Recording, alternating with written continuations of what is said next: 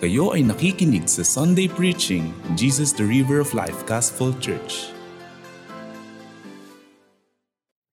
Nakahanda na po ba tayo mag-aral ng salita ng Diyos? Amen. Mabuti po ba ang Diyos? Amen. Okay. So, tayo po ay magtutuloy sa ating ah, pagtalakay sa Ebanghelyo ni San Marcos. Nandito na po tayo sa Mark chapter 7 verse 24 to 30. Meron to pong kaparalel o may kahalintulad na account po to.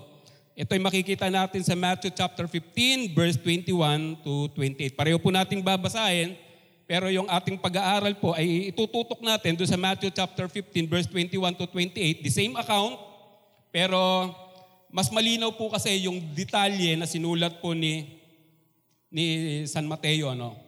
Ang pamagat po ng ating pag-aaral, the faith of Syrophoenician woman. So, yun po yung ating ah, pag-aaral sa umagang ito.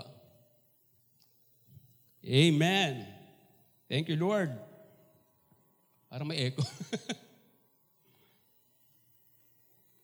Amen. Mark chapter 7, verse 24 to 30. And from there, he arose and went away to the region of Tyre and Sidon. And he entered a house and did not want anyone to know. Yet he could not be hidden. But immediately a woman whose little daughter had an unclean spirit heard of him and came and fell down at his feet. Now the woman was a Gentile, a Syrophoenician by birth, and she begged, with, begged him to cast the demon out of his daughter. And he said to her, Let the children be fed first, for it is not right to take the children's bread and throw it to the dogs. But she answered him, Yes, Lord, yet even the dogs under the table eat the children's crumbs. And he said to her, For this statement you may go your way. You may go your way. The demon has left your daughter. And she went home and found the child lying in bed and the demon gone. Dito naman po sa Matthew chapter 15, verse 21 to 28, the same account, katulad nga po ng sinabi ko.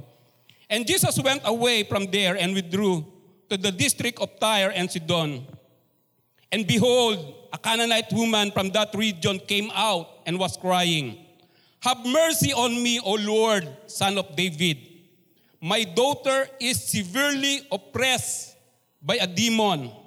But he did not answer her a word. And his disciples came and begged, he, begged him, saying, Send her away, for she is crying out after us. He answered, I was, se- I was sent only to the lost sheep of the house of Israel. But she came and knelt before him, saying, Lord, help me. And he answered, It is not right to take the children's bread and throw it to the dogs. She said, Yes, Lord, yet even the dogs eat the crumbs that fall from their master's table. Then Jesus answered her, O woman, great is your faith. Be it done for you as you desire. And her daughter was healed instantly. Amen. Purihin ang salita ng ating Panginoon. In the last two Sunday, we talk about tradition or tradition versus truth. Yung mga bagay na ating nakasanayan, mga bagay na ating nakagisna, itinuro sa atin ng ating mga magulang, ng ating mga lolo at lola. Amen po ba ron? Tinalakay yun ng ating pastor for the last two Sunday, yung tradisyon laban doon sa mga sinasabi ng salita ng Diyos. Hindi po lahat ng tradisyon o mga bagay na ating nakagisnan ay masama. Andiyan ba kayo? Hindi lahat ng tradisyon o mga bagay na ating nakagisnan ay masama. Naging tradisyon na nating mga Pilipino ang pagmamano sa mga matatanda. Masama ba yon? Hindi masama yon ha. Hindi masama yan. In fact, sinasabi nga ng Biblia, igalang natin ang ating mga magulang. Naging tradisyon na nating mga Pilipino na magsama-sama pag araw ng Pasko. Tama ba yon? Masama ba yon? Hindi yun masama. Oh, kailan nagiging masama ang tradisyon o yung mga bagay na ating kinamulatan kung ito'y taliwas na sa, sa prinsipyo at sinasabi ng salita ng Diyos. Doon nagiging masama yung tradisyon. Amen? O, halimbawa, parang tradisyon na paikutin mo muna yung pinggan mo bago ka umalis. Pagkatapos mong kumain, walang kaugnayan yon sa salita ng Diyos. O, so, walang ano yon. Okay? Andiyan po ba kayo? Maging ang ating Panginoong Jesus ay Binayolate niya. Oh, our Lord had already violated their Sabbath tradition. In Mark chapter 2, mababasa natin yan, Mark chapter 2, verse 23 to 35, nung araw ng pamamahinga, nakita ng mga Pharisee, ng mga Pariseyo na ang, ati, ang alagad ng ating mga Panginoong Yesus, yung kanyang mga disciple, ay kumu, kumuha ng mga bunga ng uh, tanim, ng barley, no, at kanilang kinakain along the way. Sabi ng mga uh, legalistic, sabi ng mga pariseyo, bawal yan ha, it's unlawful. Sabi doon sa kay Jesus. No? At it's unlawful. At uh, dinala sila ng Panginoong Jesus sa isang salita ng Diyos. Sabi ni Jesus, paparaphrase ko na lang. Sabi ni Jesus, huwag na natin basahin. Sa, sa mga bahay nyo na lang. Ang sabi ni Jesus ay, bakit naman si David? Kinain niya yung pagkain na naka, nakalaan lang para sa saserdote. So may pagkakataon, kung itutuloy natin yung pagbasa noon, uh, this is yung Sabbath day, araw ng pamamahinga, merong isang merong isang taong may karamdaman, withered hand, no? pero pinagaling siya ni Jesus doon sa araw ng pamamahinga. At yung mga pariseyo na, na nagmamasid sa kanya ay galit na galit dahil masyado silang uh, na-offend doon sa ginawa ni Jesus na siya, si Jesus ay nagpagaling sa araw ng pamamahinga. So makikita natin dito na ang mga pariseyo ay masyadong uh, masyado silang uh, naka naka ano ba 'yon? Nakakulong doon sa kanilang mga tradisyong kinagisnan na, na hindi nila naintindihan yung essence kung bakit may tradisyon silang sinusunod. The Jews called tradition defense of the law. Ang tawag na mga Hudyo doon sa kanilang mga tradisyon, defense of the law. Ito yung bakod ng kautusan. Pero sa halip na proteksyonan ng kanilang tradisyon, ang kautusan ng Diyos, ang nangyayari po ay ang kautusan ng Diyos ang pumoprotekta sa mga tradisyon na kanilang kinagisnan. So naging baliktad. Sa halip na ang tradisyon ang pumrotekta doon sa salita ng Diyos, ginagamit nila ang salita ng Diyos para proteksyonan yung kanilang nakagisnang mga tradisyon. Sa 35 himalang na itala sa Ebanghelyo, mga kapatid, apat sa mga ito ay may direktang kaugnayan sa mga babae. The healing of Peter's mother-in-law, mababasa natin in Mark chapter 1 verse 30 to 31. The raising of the widow's son in Luke chapter 7 verse 11 to 17. The raising of Lazarus, no? Nandun din yung kanya mga kapatid, si Martha at si Mary. And the casting out of demons as recorded dito sa ating pag-aaral sa umagang ito. So sa mga himala na ginawa ng ating Panginoong Hesus doon sa Ebanghelyo, apat dito ay may kaugnayan sa mga babae. In Matthew chapter 15, verse 21 hanggang 22, And Jesus went away from there and withdrew to the district of Tyre and Sidon. And behold, a Canaanite woman from that region came out and was crying, Have mercy on me, O Lord, son of David. My daughter is severely oppressed by a demon. Merong isang babae, isa Gentile, lumapit sa ating Panginoong Jesus at uh, siya ay humihingi ng tulong sa ating Panginoong Jesus dahil ang kanyang anak ay, na babae ay inaalihan ng masamang espiritu. Jesus came to this area about 40 miles from Capernaum so that he might have some privacy. Tandaan natin na ang ating Panginoong Jesus ay buong araw na nag, nagmi-minister kasama yung kanyang mga alagad. At sabi nga doon sa mga nauna nating pag-aaral, nawalan sila ng pagkakataon man lang kumain kahit saglit. Sa dami ng mga taong sa kanila ay sumusunod. Yung kanilang pagpunda sa Tyre at saka sa Sidon ay gusto nilang magkaroon sila kahit papaano ng privacy. Makapagpahinga. Pero ganun pa rin ang senaryo. Hindi pa rin sila makapagpahinga dahil eto nga, gusto sana ni Jesus na maging lihim yung kanyang pagpunta pero hindi yon nangyari. A concerned mother discovered he was there and came to him for help. Katulad nga nung binasa natin, merong isang babae na taga uh, Kanaan, isang Kanalaytuman na humingi ng tulong sa ating Panginoong Hesus dahil ang kanyang anak ay naalihan ng demonyo. Marami ang naging barrier o hadlang sa kanyang paglapit kay Jesus, itong babaeng ito. Ganun pa man, ang lahat ng ito ay kanyang napagtagumpayan dahil sa kanyang malaking pananampalataya. At nangyari ang bagay na kailangan niya. Tingnan niya, ilan lang to sa mga naging barrier Una, her nationality was against her. She was a Gentile and Jesus was a Jew. No? Ang mga Hudyo hindi yan normally nakikipag-associate sa mga hintil. No, hindi yan na nakikisalamuha sa mga hintil ang mga Hudyo. Pangalawa, she was a woman. During that time, ang ang ang society ay dominated ng mga kalalakihan. During that time, ang, ang mga babae ay merong, kumbaga, second-class citizen.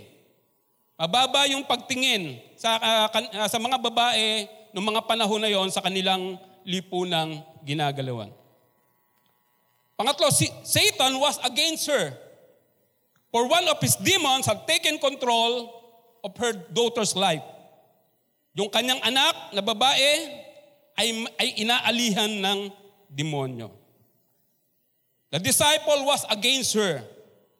Kahit yung mga alagad, yung mga, mga disipulo, yung mga apostol, ay para bang galit o against dun sa babaeng. They wanted Jesus to send her away and let him and them to have some rest. Ah, in fact, sinabihan nga doon ng mga alagad ang ating Panginoong Yesus. Sabi ng mga alagad, Lord, tulungan mo na nga yan, pagbigyan mo na nga yan, para makapagpahinga naman tayo. For a time, ito yung panghuli. For a time, it looked as though even Jesus was against her.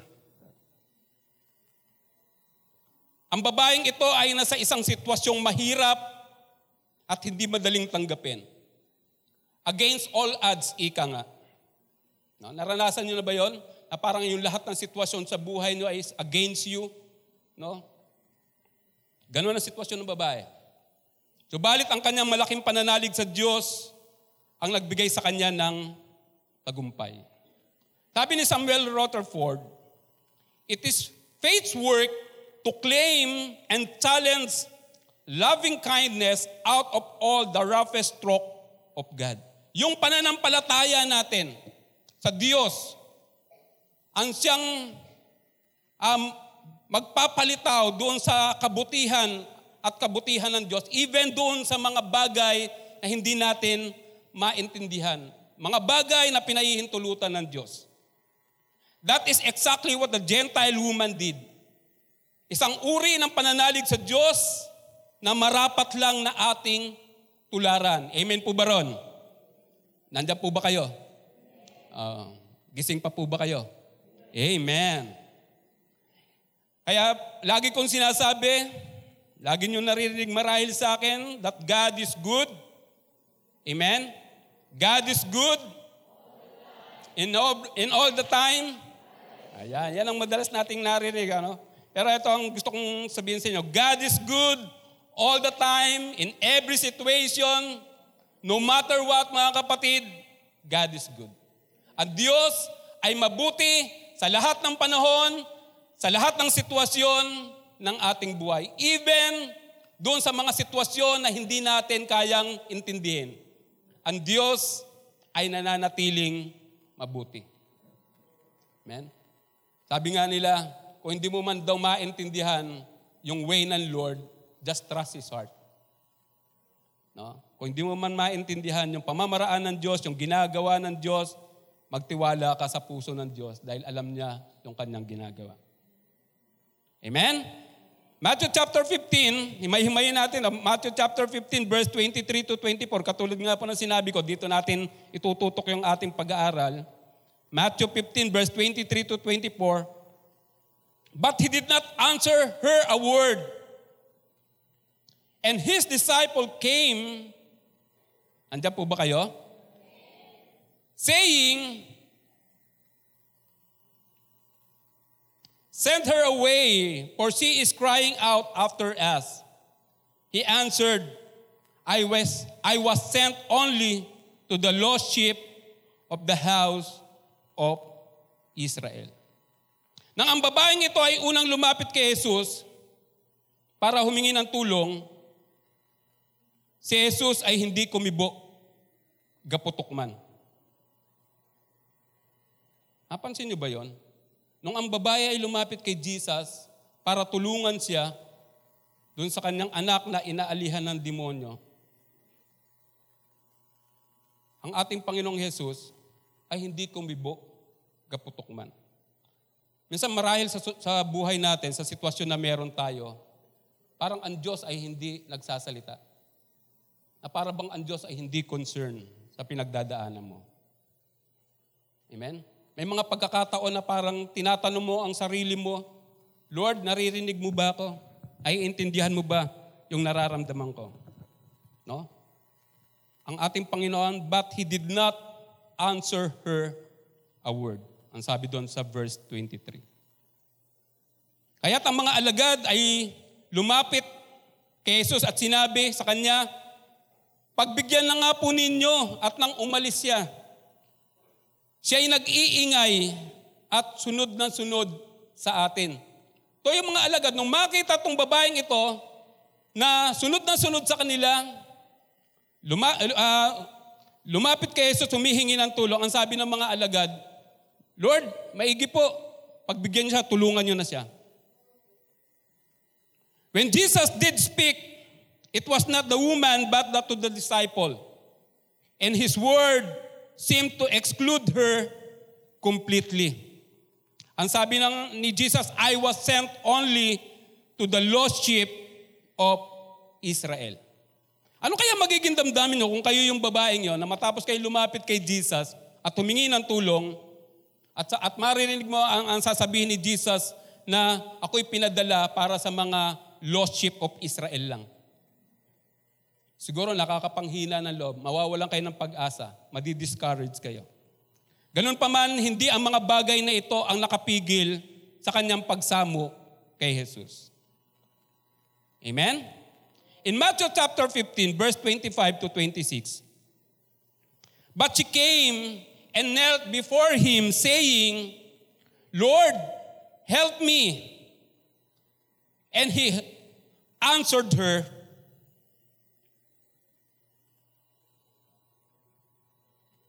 Andiyan po ba kayo?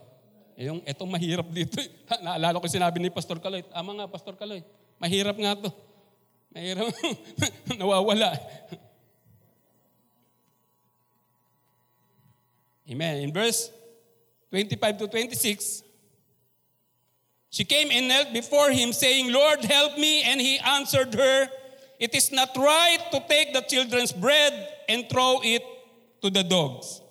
The first time, itong babaeng ito ay lumapit kay Jesus, he cried for help. The mother addressed Jesus as son of David. Tinawag ng Canaanite woman, this Gentile woman, si Jesus na son of David, a Jewish title. No, in fact, dapat hindi, hindi niya tinatawag si Jesus na gano'n dahil unang-una, hindi naman siya Hudyo. Pero siguro iniisip niya na pag tinawag niya si Jesus, that's son of David, eh baka bigyan siya ng atensyon. Baka tulungan siya. Tinawag niya si Jesus na son of David, a Jewish title. But the next time she cried out for help, she simply said, Lord, help me. Panginoon, tulungan mo po ako. Nung hindi siya pinansin ni Jesus, Jesus did, did say anything dun sa kanyang unang appeal na siya ay tulungan. Sa pangalawang pagkakataon, ang sabi niya kay Jesus, Lord, help me. It was then that Jesus spoke about the feeding of Israel first and not throwing their food to the little pet puppies. Nung sinabi ni Jesus na hindi, hindi tama na ibigay ko ang pagkain ng mga anak doon sa aso, yung word na dog doon is a little pet puppies. Alagang aso. Hindi kailanman itinuring o tiningnan ni Jesus na mga marurumi o mga palaboy na mga aso ang mga hintil. Katulad ng tingin ng mga mapagmataas niyang mga kapwa Hudyo. At ito ang nagbigay ng pag-asa sa babaeng yon na kanya namang pinanghawakan. Ang kanyang naging sagot sa sinabi ni Jesus ay nagpapakita lamang na mas nananaig ang kanyang pananampalataya kumpara sa anumang discouragement o hadlang na kanyang kinakaharap. Hindi rin niya itinanggi mga kapatid. Ang espesyal na lugar ng mga Hudyo sa plano ng Diyos, ni hindi niya nais lampasan ito. Ang tanging nais niya ay mga mumu ng pagpapala mula sa hapagkainan ng mga anak ng Diyos. After all, sabi doon in John chapter 4 verse 22, salvation is of the Jews. Alam ng babaeng ito na ang kaligtasan ay para lang sa mga Hudyo. And yet, hindi siya nag-atubili na lumapit at humingi ng tulong kay Jesus kahit mumulang ng pagpapala. Hindi siya naghahangad na tapunan siya ng tinapay. Ang sabi niya doon kay Jesus, no, kahit mumulang na nahuhulog sa hapagkainan ng mga anak ng Diyos. At si Jesus ay namangha sa laki ng pananampalataya ng babaeng ito. Because she accepted her place, she believed His word, and she persisted in her plea. And Jesus not only met her need, mga kapatid, but commended her for her faith. She said in Matthew chapter 27, chapter, uh, Matthew chapter 15, verse 27 to 28, ang sabi niya, she said, Yes, Lord. Sabi kasi ni Jesus, hindi tama na ibigay ko yung tinapay. Kunin ko yung, mga, yung tinapay sa mga anak ng Diyos at ibigay sa aso. Ang sagot ng baba, ng babae, Yes, Lord. Yet even the dogs eat the crumbs that fall from master's table. Then Jesus answered her, O woman, great is your faith. Be it done for you as you desire. And her daughter was healed instantly. Mga kapatid, mahalaga na mapansin natin ang dalawang pagkakataon na ang ating Panginoong Jesus ay namangha dahil sa malaking pananampalataya Una, ay sa pananampalataya ng isang Roman centurion. Napansin niyo ba yon in Matthew chapter 8 verse 5 to 13? Merong isang Roman centurion na lumapit kay Jesus, isa ring hintil, isa ring gentile, isang Romano, lumapit kay Jesus at humingi ng tulong dahil yung kanyang alipin ay may sakit. Ang sabi ni Jesus, sige puntahan natin. Ang sabi ng Roman centurion, wag na, wag na po, Jesus, wag na po. Just say a word. At naniniwala ako na ito'y gagaling. Ang sabi, ng, ang sabi ni Jesus, wala pa ako nakitang dito sa bayan ng Israel na may ganitong kalaking pananampalataya, referring to the faith doon ng Roman centurion. Pangalawa nga ay dito sa pananampalataya ng babaeng ito na ating pinag-aaralan. Sabi niya, great is your faith. What is the, their common denominator? Yung Roman centurion, yung Canaanite woman. Sila lang yung sinabihan ni Jesus na great is your faith. Napakalaki ng pananampalataya na What is the common denominator? They are not Jews. They are both Gentile. Pag sinabing Gentile, hindi sila aware doon sa kautusan ng Diyos.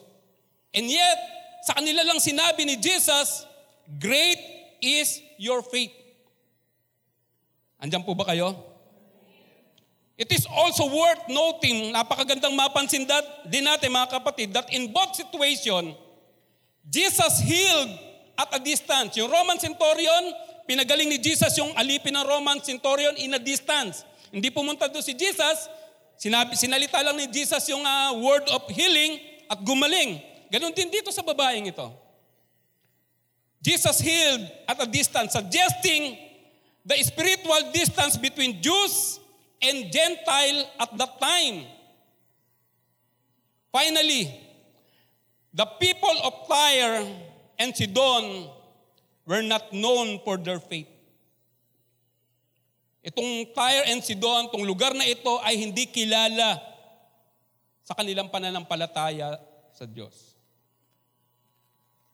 Yet this woman dared to believe that Jesus could deliver her daughter. Naniniwala itong babaeng ito na pagagalingin ni Jesus yung kanyang anak.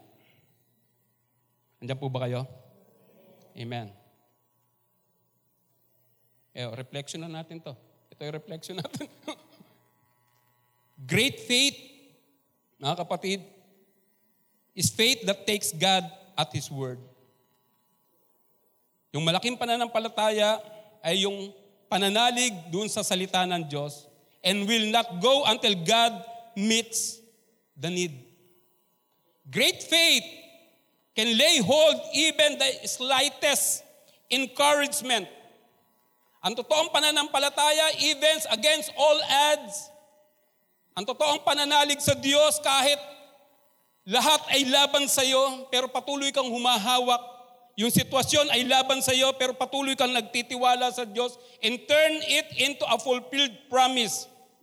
Kung kaya't yung mga alagad, yung mga alagad mismo, ang sabi nila kay Jesus, Lord, increase our faith. Panginoon, dagdagan mo po ang aming pananampalataya. There's no such thing, mga kapatid, as 100% faith. Even kahit ikay matagal ng kristyano, at kahit pa nga sabihin na ikaw ay pastor, may mga pagkakataon na ang ating pananampalataya ay, alam niyo yon, nagwe-wave, nagpa-fluctuate. Kung kaya't napakaganda na laging hilingin natin sa Panginoon na, Panginoon, dagdagan mo po yung aking pananampalataya. I try to imagine, no? Try to imagine yung yung damdamin ng babaeng yon. It, yung kanyang plea kay Jesus, yung kanyang pakiusap, pakiusap kay Jesus is a plea of ano eh, kumbaga talagang ano, wala na siyang pwedeng wala na siyang alam na pwedeng lapitan kundi si ang ating Panginoong Hesus lang. Lahat ng barrier, lahat ng hadlang ay nilampasan niya through her faith, makalapit lang sa ating Panginoong Jesus. Mga kapatid, hindi ko po alam kung ano yung ating pinagdadaanan. No, dito na po tayo magtatapos. Hindi ko po alam kung kung ano yung sitwasyon na meron ka. Pero lagi ko pong paulit-ulit ko rin pong sasabihin sa inyo na ang Diyos ay mabuti sa lahat ng panahon at sa lahat ng sitwasyon ng ating buhay. Hindi man natin maintindihan, sige palakpakan nga natin ang Panginoon, hindi natin man maintindihan kung bakit minsan pinahihintulutan ng Diyos, hindi man natin maintindihan yung pamamaraan niya, patuloy lang pong tayo magtiwala na ang puso ng Diyos ay para sa ating ikabubuti mga kapatid. Amen? Napakagandang tularan natin itong pananampalataya ng babaeng ito. He is a gent, she is a Gentile, and yet hindi siya nag-hesitate na lumapit kay Jesus dahil alam niya hindi hindi siya bibigoin ng ating Panginoong Jesus. No? Gusto ko lang mapansin natin mga kapatid, no? Yung yung yung yung focus ni Jesus sa kanyang misyon, nung lumapit tong Gentile woman, ang sabi niya sa Gentile woman, hindi tama na ibigay ko sa iyo yung pagkain ah, para sa mga anak ng Diyos. Ako'y sinugo para sa Israel. Yun ang, yun ang mission ni Jesus eh. Pero tingnan niyo yung, yung mindset nung mga disciple. Ang sabi ng mga disciple, Lord, tulungan mo na siya para hindi na tayo iniistorbo niya. Nakita niyo ba yung compromise doon sa part ng mga disciple? Si Jesus, ano man ang mangyari, yung kanyang focus, iisa. To the lost sheep of the house of Israel. Doon siya tinawag ng ama. Yung mga alagad, para lang hindi siguro silang maistorbo, para wala na lang problema, kinompromise nila. Lord, sige, pagbigyan mo na. Hindi naman alam ni pastor yan eh. pagbigyan mo na, basta. Ah, Lord, pagbigyan mo na siya. Para makapagpahinga naman tayo. Ang iniisip ng mga disciple, yung kanilang comfort zone. Pero si Jesus, focus siya doon sa kanyang mission. Ano lang nagpabago doon sa damdamin ni Jesus para tulungan yung babaeng yon? Yung pananampalataya ng babaeng yon.